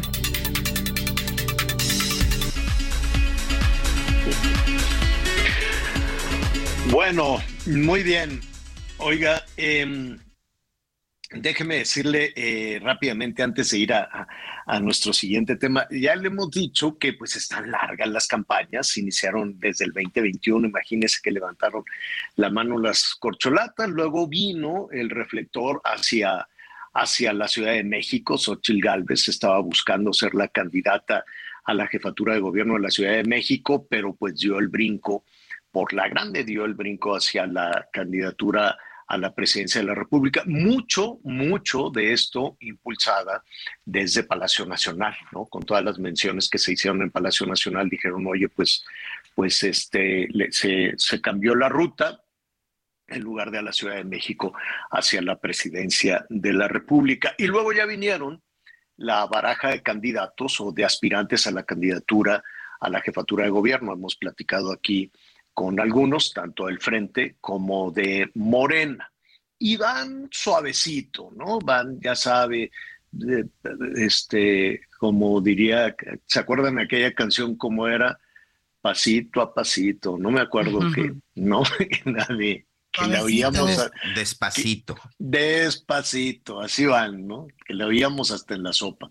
Bueno, pues hoy agarró, hoy se puso bueno Hoy se puso bueno el jaloneo, es que también Sandra Cuevas se la dejaron pues un poquito fuera los del frente, no un poquito, mucho fuera los del frente. Ella es la alcaldesa en donde en la Benito Juárez. En, no, en Benito Juárez no. En la Cuauhtémoc. En la Cuauhtémoc. Entonces, este dice, pues yo de todas formas voy a hacer campaña. No le hice campaña, le hice giras de posicionamiento. Entonces agarró todo un desfile de motos, todos de negro, Sandra Cuevas, ¿no? Entonces iba con 20, escoltada por 20 motociclistas, ella en la motoneta, y se le ocurrió ir a meterse al territorio este, de, de, la candidata de Clara Brugada. Entonces dijo, voy al territorio de Clara Brugada, es más, voy y me meto a la central de abastos y se armó la sacapela. Ahí hubo empujones, gritos, le quitaron les quitaron las motos, les dieron sus coscorrones. Este, creo que fue mala estrategia, ¿no? No sé si dijo, me voy a meter aquí en el territorio de Clara Brugada que lo tiene muy bien amarrado, ¿no? Iztapalapa va a ser muy difícil para hacer campaña. Es más, dudo que alguien, que alguno de los eh, candidatos, que ya ni sé, nada más está García Harfush y Clara Brugada, ¿verdad? Los demás están muy borrados. Ya toda la. ¿Tu amigo Gatel? No, bueno, igual y le ponen algunos. No digo, también es candidato. Mañana voy, ¿no? No, pero están muy, muy borrados. Esos los ponen de comparsa. Yo quiero suponer que a López Gatel lo ponen un poco para, para que darle. Eh, Oye, porque no sabían cómo sacarlo de la Secretaría de Salud. Sí, no, para protegerlo y que no lo lleven a la cárcel. Entonces dicen, mira, pues que sea candidato y de consolación lo hacen diputado y ya con eso tiene fuero un rato, ¿no? Quiero suponer que esa fue la jugada porque toda la discusión está entre eh, Omar García Harfush y Clara Brugada. Entonces, este, pues vamos a ver, ¿no? Eh, dicen, dicen que es el pleito del bastón de mando, ¿no? Ya ve cómo son algunos de nuestros colegas, dicen que por ahí va, que por ahí va la cosa. Pero para meterle más pimienta al asunto, pues está Sandra Cuevas, que es muy echada para adelante y que dice, pues a mí no me importa, yo voy a estar haciendo campaña igual y, y, avanza o en una de esas se puede, se puede colocar. Así están las cosas. Información en desarrollo. Bueno, eso pasó esta mañana, dice que va a denunciar, dice que va a demandar. Y rápidamente, información en desarrollo, nuestros amigos que van al aeropuerto, a la terminal 1. Ay, Dios santo, pues eh, hay, hay broncas ahí. Hay una terminal de sitios que se llama Los 300 o Sitio 300. Sitio 300. El, el sitio 300, que deben un dineral, no han pagado. Dicen las autoridades del aeropuerto, el almirante dice, a ver, los del sitio 300 vienen arrastrando una deuda, deben 60 millones de pesos y tienen aquí sus negocios y los echaron para afuera. Llegaron los marinos, llegó la policía y dijo, hasta aquí llegaste, le cerraron, ya ves que se bajan los pasajeros, compran su boleto de sitio, son como 500, 600 carros de sitio, y, se los dan. Bueno, pues ya les quitaron el negocio y eso ha convertido pues en un asunto caótico, tanto para la llegada, porque están cerradas algunas puertas para que no se les cuelen los del sitio, como para la salida, porque pues ni modo que sigan operando allá afuera. Si ya les dijeron que no, pues es no, quiero suponer, ni modo que la gente agarre el, el carro de sitio ahí en la banqueta, tienen que tener control, tienen que tener un, un boleto, me supongo. Entonces, pues si de por sí era complicado salir del aeropuerto para los que van llegando, pues ahora aquello se está convirtiendo en un verdadero caos, le cerraron el negocio, los echaron para afuera ah, y que pues que paguen, dicen que paguen 60 millones de deuda que tienen con el Aeropuerto Internacional de la Ciudad de México y pues mientras tanto les cerraron el, negocio, llegaron los de la Marina y dijeron, hasta aquí llegaste, adiós, que te vaya bien. Eh, gracias por sus comentarios, sus llamados. Desde ayer tenemos esta preocupación de, eh, de las chinches. Eh, de, de, hecho, pues molesta tanto la chinche que anda ahí picando la sangre que hasta decimos, no sé si en otro país del mundo o nuestros amigos que nos sintonizan allá en los Estados Unidos, aquí decimos, no estés enchinchando, ¿no? Dicen, está enchinchando, ¿no? Así los políticos se la pasan enchinchando cuando alguien ahí te está molestando. Hasta ahí llega el piquete, nada más es una molestia. ¿Por qué se inflama? ¿Por qué no salen las ronchas?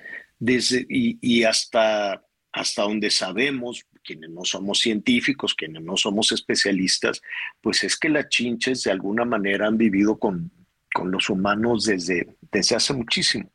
Sin embargo, a últimas fechas, pues estamos viendo, por ejemplo, en la UNAM, o si nos ponemos allá con lupa a revisar un cine, algún espacio este, público, eh, pues nos podemos dar cuenta que no sería tan difícil encontrarse una chinche. ¿Por qué? ¿Qué está pasando? ¿Qué pasa en el metro? ¿Qué pasa en la UNAM? ¿Qué pasa en algunas instalaciones, en algunos hoteles también? Yo le agradezco a la doctora Yasmín Alcalá. Ella es profesora de la Facultad de Medicina Veterinaria y Zootecnia de la UNAM, que nos ayude a saber este, por lo pronto qué está pasando en la máxima casa de estudios y qué tanto riesgo puede haber con todo esto. Doctora, muchísimas gracias por atender la comunicación. Hola, ¿qué tal? Buenas tardes, ¿cómo están? Un gusto estar con ustedes. Oye, doctora, dime algo. Antes de ver lo que está sucediendo en, la universidad y demás, eh, entiendo que los humanos hemos estado acompañados por las chinches históricamente, ¿no? Quiero suponer desde hace miles de años. por qué? Así es, Javier, efectivamente, las chinches están en el planeta antes que nosotros, tienen derecho de, piso más que nosotros. Entonces somos nosotros los que llegamos a quitarlas. En realidad ellas vivían en cuevas, se alimentaban de sangre de murciélagos. Entonces, bueno, se fueron haciendo lo que llaman los biólogos especiación, se fueron haciendo distintas especies y una se adaptó a los humanos, que es la chinche de la cama, conocida como Cimex lectularius. Pero bueno, ellas tienen unas adaptaciones que nos llevan miles de años.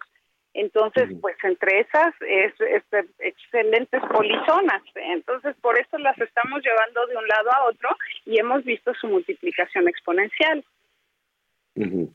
Ahora, cuando decimos que son polizonas y que van de un lado a otro, a, a, nuestro continente, a nuestro país, eh, llegaron de otra parte del mundo o son eh, eh, endémicas o son especies que han acompañado en cualquier lugar del mundo?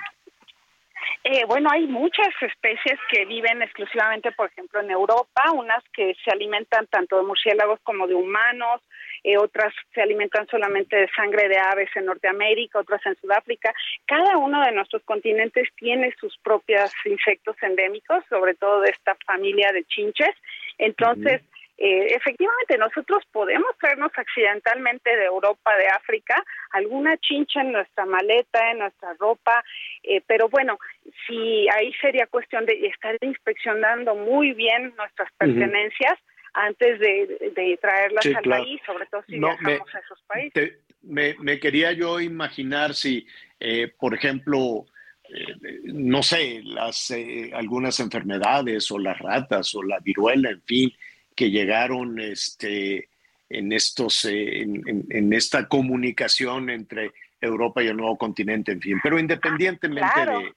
Sí, sí, probablemente así migraron, ¿no? Probablemente así llegaron también, ¿no? Eh, Efectivamente. sí, perdón, me decías. Eh, sí, lo, eh, eh, tienes razón, Javier. Por ejemplo, muchas enfermedades, sobre todo algunas transmitidas, que, que nos transmiten virus, algunos mosquitos, sí nos llegaron de Europa, no, no eran endémicos en América y las especies invasoras se adaptan mucho mejor que las nativas y por eso llegaron tantas enfermedades. Se han ganado más guerras con enfermedades que con armas. Sí, definitivamente. Ahora, bueno, tenemos un problema, no nada más en México, este, por ejemplo, en, Nueva York, de pronto, pues son zonas completas, son hoteles completos que tienen que ser eh, deshabitados para, para trabajar en, su sanitización o fumigación, como quiera que se le llame. ¿Qué, qué, está pasando en la Ciudad de México? ¿Qué está pasando? Tú eres académica, universitaria. ¿Qué está pasando en la UNAM con las chinches? En realidad, en este preciso instante, en la Facultad de Medicina Veterinaria, estamos llevando a cabo una inspección muy detallada de todos los lugares en los que podrían estar presentes las chinches, incluso en las que no sería probable que estén. Ya revisamos habitaciones, dormitorios, cobijas, e incluso, bueno, huequitos, cada uno de los huecos en las paredes. Entonces, al momento no hemos encontrado chinches, hemos encontrado escarabejitos, estos que les llaman eh, arañas, pequeñas cucarachitas, pero chinches como tal no. Las que se han encontrado, Javier, probablemente es porque alguien las trajo de, no sé, fue a un viaje a algún hotel en el que no había suficiente higiene y se las trajeron accidentalmente. O, en un viaje de prácticas, ¿no? Son estudiantes, son académicos. En un viaje de prácticas más vienes y te puedes traer a un bichito oportunista, ¿no? No, no, no es, un asunto, vaya, no es un asunto de higiene. No, no es una plaga, primero, por lo menos en la UNAM, ¿no? Lo hemos determinado, estamos trabajando con personal de servicios médicos, no podemos hablar de una plaga, sino de chinches que se han encontrado aisladamente y que han sido transportadas. Las han traído, probablemente los alumnos salen muchísimo a lugares como Veracruz, Morelos, Chiapas, no llegan precisamente a un hotel Gran Turismo, un hotel eh, que, que fumigue a cada rato, sus recursos son limitados. Entonces, eh, por lo mismo, pueden llegarlas a traer accidentalmente en sus pertenencias, pero es lo que hemos encontrado, chinches aisladas, un nido como tal, que ya sea ahora sí diagnosticado como plaga, al momento en la universidad no lo hemos visto. Bueno, vamos a llevar este tema ahora, si me permites, al día a día. Eh, hay personas de, desde ayer pues nos han eh, llamado, algunos con algunos remedios, algunas personas que dicen, ¿y yo cómo puedo saber eh, si hay chinches en casa? Yo, yo te preguntaría como especialista, ¿se corre algún riesgo sanitario? Si te pica una chinche, más allá de la molestia y de la roncha, este, te debes de preocupar, te, este, transmite enfermedades o es solo la, la molestia? Es la molestia. Esta especie, la chincha de la cama, no transmite nada. Al momento no se considera un vector de patógenos para el humano. Su trompita, esta probóscide con la que succionan sangre, su aparato bucal, es muy delgado entonces la picadura llega a ser incluso imperceptible, no nos damos cuenta porque es muy delgadita su, trompita, este el piquito con el que nos succionan sangre. Por lo mismo que es tan delgadita, no atraviesa la ropa. Entonces, si nosotros dormimos muy bien tapados, con ropa de, pijama muy bien cubiertos, nos van a picar en los sitios en los que, en los que haya piel expuesta. Ahí podríamos empezar a sospechar que hay chinches, porque nada más estábamos picoteados en donde no, no llegaba la ropa de cama o la ropa con la que dormimos. Hay un dicho en inglés que dice duerme profundo, le dicen a los niños en inglés, duerme profundo, te van a picar las, las chinches, duerme profundo, tápate muy bien. Precisamente por eso, se alimentan de, lugares, pero está mal el, el dicho, ¿eh? porque en realidad cuando más profundo estás dormido es cuando más se alimentan. Entonces podemos sospechar de eso. Podemos ver manchitas en los colchones que son excretas de chinche, que son eh, chinches, eh, posiblemente dejan ahí lo que se conoce como exoesqueleto, que es su piel, es como el niño que deja tirada la pijama por todos lados. Ellas mudan de la etapa juvenil a la siguiente y dejan su exoesqueleto, podemos verlos podemos ver manchitas de sangre y eh, las ronchitas en la piel, sobre todo en las que no nos cubre la ropa de cama. El mosquito sí nos puede atravesar la ropa de cama y vamos a encontrar picaduras de mosquito incluso abajo de nuestra pijama. En las chinches no. Ahí podemos mm. empezar a sospechar. No pasa de una molestia. Hay personas que ni se dan cuenta. Hay quienes, por ejemplo, pues si tienen una reacción muy alérgica, una inflamatoria, porque igual que las abejas, Javier, o sea, hay a quienes no les duele y se sacuden nada más, y hay a quienes se les hincha toda la cara. Entonces, cada, cada persona reacciona distinto, pero no pasa de ser una molestia, una picadura, algo de comezón, que en un, par de días se llega a quitar. La gente de mayor edad, Ajá. sí, no, tiene la piel más gruesa, ¿eh? Sí, se ha oído eso de que, ay, tiene la piel muy delgada, ¿no? Bueno, es, que, los jóvenes tienen tienen la piel delgada los jóvenes, los, personas y de tienen la piel delgada en todo, senti en todo sentido, ahora les da todo sentido. Oye, Yasmin, dime algo, estamos platicando con la doctora Yasmín Alcalá, profesora de la Facultad de Medicina y Veterinaria Isotecnia de la UNAM. Eh, muchas personas dicen, mi casa está como tacita, limpiecita, y de pronto pues aparecen las chinches o aparece algún otro bichito. Esto, esto significa que no necesariamente es una cuestión de una higiene obsesiva, pero si ya detectan que hay una chinche, ¿qué se puede hacer? ¿Cómo, cómo acabar con esa molestia, pues no es no hay un riesgo, ya decimos que no hay un riesgo mayor a la salud, más allá puede haber una, una alergia, ¿no? Que, desarrollada por el piquete, pero este ¿qué hacemos? Lavamos todo, este se, se, manda a fumigar, ¿qué, ¿qué se puede hacer? Bueno, en este caso las chinches como no vuelan, no dan grandes brincos, sino que son un poquito torpes, corren a la velocidad de una hormiga, entonces una hormiga es muy fácil de aplastar, no son tan rápidas, estas también, entonces se mantienen ocultas, van a buscar en donde pusiste un cuadro y quedó el huequito del clavo, ahí se van a ir a meter a hacer un nido. Entonces hay que resanar todos los estas rendijas, grietas que hay, hay que revisar que no haya tapices despegados porque se van a ir a lugares ocultos. Muchas veces está como tacita la casa, pero mueves la alfombra, mueves un cojín y es un, es un zoológico. Entonces es revisar cada una de estas grietas, resanarlas y pues lavar la ropa con agua a temperaturas mayores de 60 grados, es decir, un control integrado de plagas. Hay que evitar el uso excesivo de pesticidas. Ya no sacamos a las abejas, ya no hay mm, luciérnagas, ya no hay cochinillas.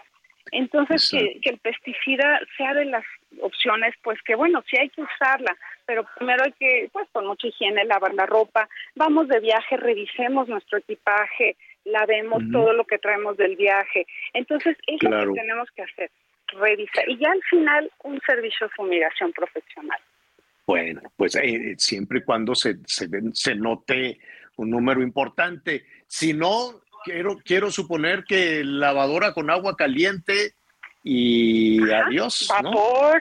Pues sí, con el uso de estas maquinitas de vapor, eh, con eso mueren, porque de veras, ahora que estamos inspeccionando la facultad, una cantidad de insectos endémicos de Ciudad Universitaria que hemos encontrado muertos por tanta fumigación que, que han Sí, que eso tampoco es justo, tampoco, vaya, imagínate barrer con arañitas y con todo ese ecosistema tan necesario, pues no, no, no, tampoco. Exactamente, entonces yo que un especialista diga primero, son chinches, efectivamente, porque aquí han dicho que han mandado fotos y son hasta gorgojitos, ¿no? Eh, son chinches y efectivamente es una plaga, bueno, ni modo, ya, un servicio de exterminio profesional. Pero mientras tanto, con limpieza y con... Claro, y ya con eso la libramos. Pues te agradezco. Te agradezco muchísimo, Yasmín. Ha recibido muchísimas llamadas, hay muchos temas. Te estaremos buscando este, para seguir hablando un poquito de los insectos, cómo vivir con ellos, con, cuáles sí, con cuáles no. Este, y mira la preocupación cada vez que hablamos, por ejemplo, regreso a clases y el tema de los piojos. Bueno, se arma la de Dios es grande, ya estaremos platicando contigo de ese tema también, si nos permites. Con mucho gusto, Javier. No soy muy popular porque nada más hablo de bichos, garrapatas y pulgas, pero va a ser un gusto que, bueno. quien quiera platicar de eso, aquí andamos. Es siempre interesantísimo. Gracias, doctora. Un abrazo fuerte, hasta pronto. Hasta pronto. Es, esta última parte es importante, ¿eh? no porque vea usted un bicho, empieza a dar de gritos y zapatazos y periodicazos. No, hay que aprender también a vivir con algunos o con otros. Digo, no sé, yo por ejemplo, eh, eh, ahí en el cerro, en la casa, depende de la temporada, me encuentro pues muchas arañitas, arañonas ya más grandes, alacranes, no, no, los, no los mato, este, los echo para afuera ahí a la, a la barranca, este, pero pues cada quien, ¿no? Cada quien, ya si te dicen una chincha, una pulga, pues no, pero tú sí, Bob el constructor, tú sí barres con todos los bichos. No, fíjate que no, Javier. Fíjate que de alguna forma hemos estado aprendiendo, aprendiendo a convivir con ellos. Insisto, hoy que estamos en esta zona del sureste del país, donde estamos rodeados, rodeados de selva, tiene uno que aprender. ¿Sabes qué es lo que hago? Pues mira, las puertas tienen sus cubrepolos para evitar el paso, a los paso moscos, de algunos, bichitos. Porque aquí sí, todavía te encuentras alacrán, araña, víbora, este, entonces sí, debes de tener solo cuidado, pero pues no, hay que aprender a convivir de alguna otra forma. Tú, Anita, ¿cómo le...? No, yo también Anita, cuida nietos, no dejas que pues entre ni un bichito. No, no, no, no, no, no, así no es. Luego salimos y está todos los bichos. No, no, no, no, no. Y con la nieta, aquí están las hormiguitas, aquí están las ardillas. No, no, no, sí hay que cuidarlos. Sí, no los dejas. Pues, no. pues mira, eso es lo que tú crees, pero a la hora de la hora los bebés se andan comiendo todo. Ven una hormiga para adentro, ven este otro bichito para adentro, ¿no? Y es la etapa en la que vas agarrando defensas y vas experimentando en el mundo. Qué bonita etapa esa, cuando te descuidan los papás o los abuelos y vas probando de todo, comes tierra, comes piedras, comes bichos, ¿no? Y vas, y, vas aprendiendo, ¿no? Eso es, eso es increíble. Eh, estaría bueno recuperar algún día, ¿no? toda esa curiosidad de cuando tienes dos, tres, cuatro años y empiezas a, probar todo. Dices, ay, a ver esto a qué sabe. Ay, no, hasta este, y, pues al final de cuentas eh, no sé de nada. Sí nos asustamos y ay, que no sé qué, y que lávale las manos al niñito. Digo, también hay extremos, también hay extremos que hay que revisar. Pues ya nos vamos, Anita Lomelí, muchísimas gracias. Gracias, Javier. Buenas tardes. Adiós, Miguelito. Miguel Aquino, gracias. Yo soy Javier Alatorre, lo espero a las diez y media en Hechos Azteca 1. Siga con nosotros en el Heraldo Radio. Gracias por acompañarnos en Las Noticias con Javier Alatorre. Ahora sí ya estás muy bien informado.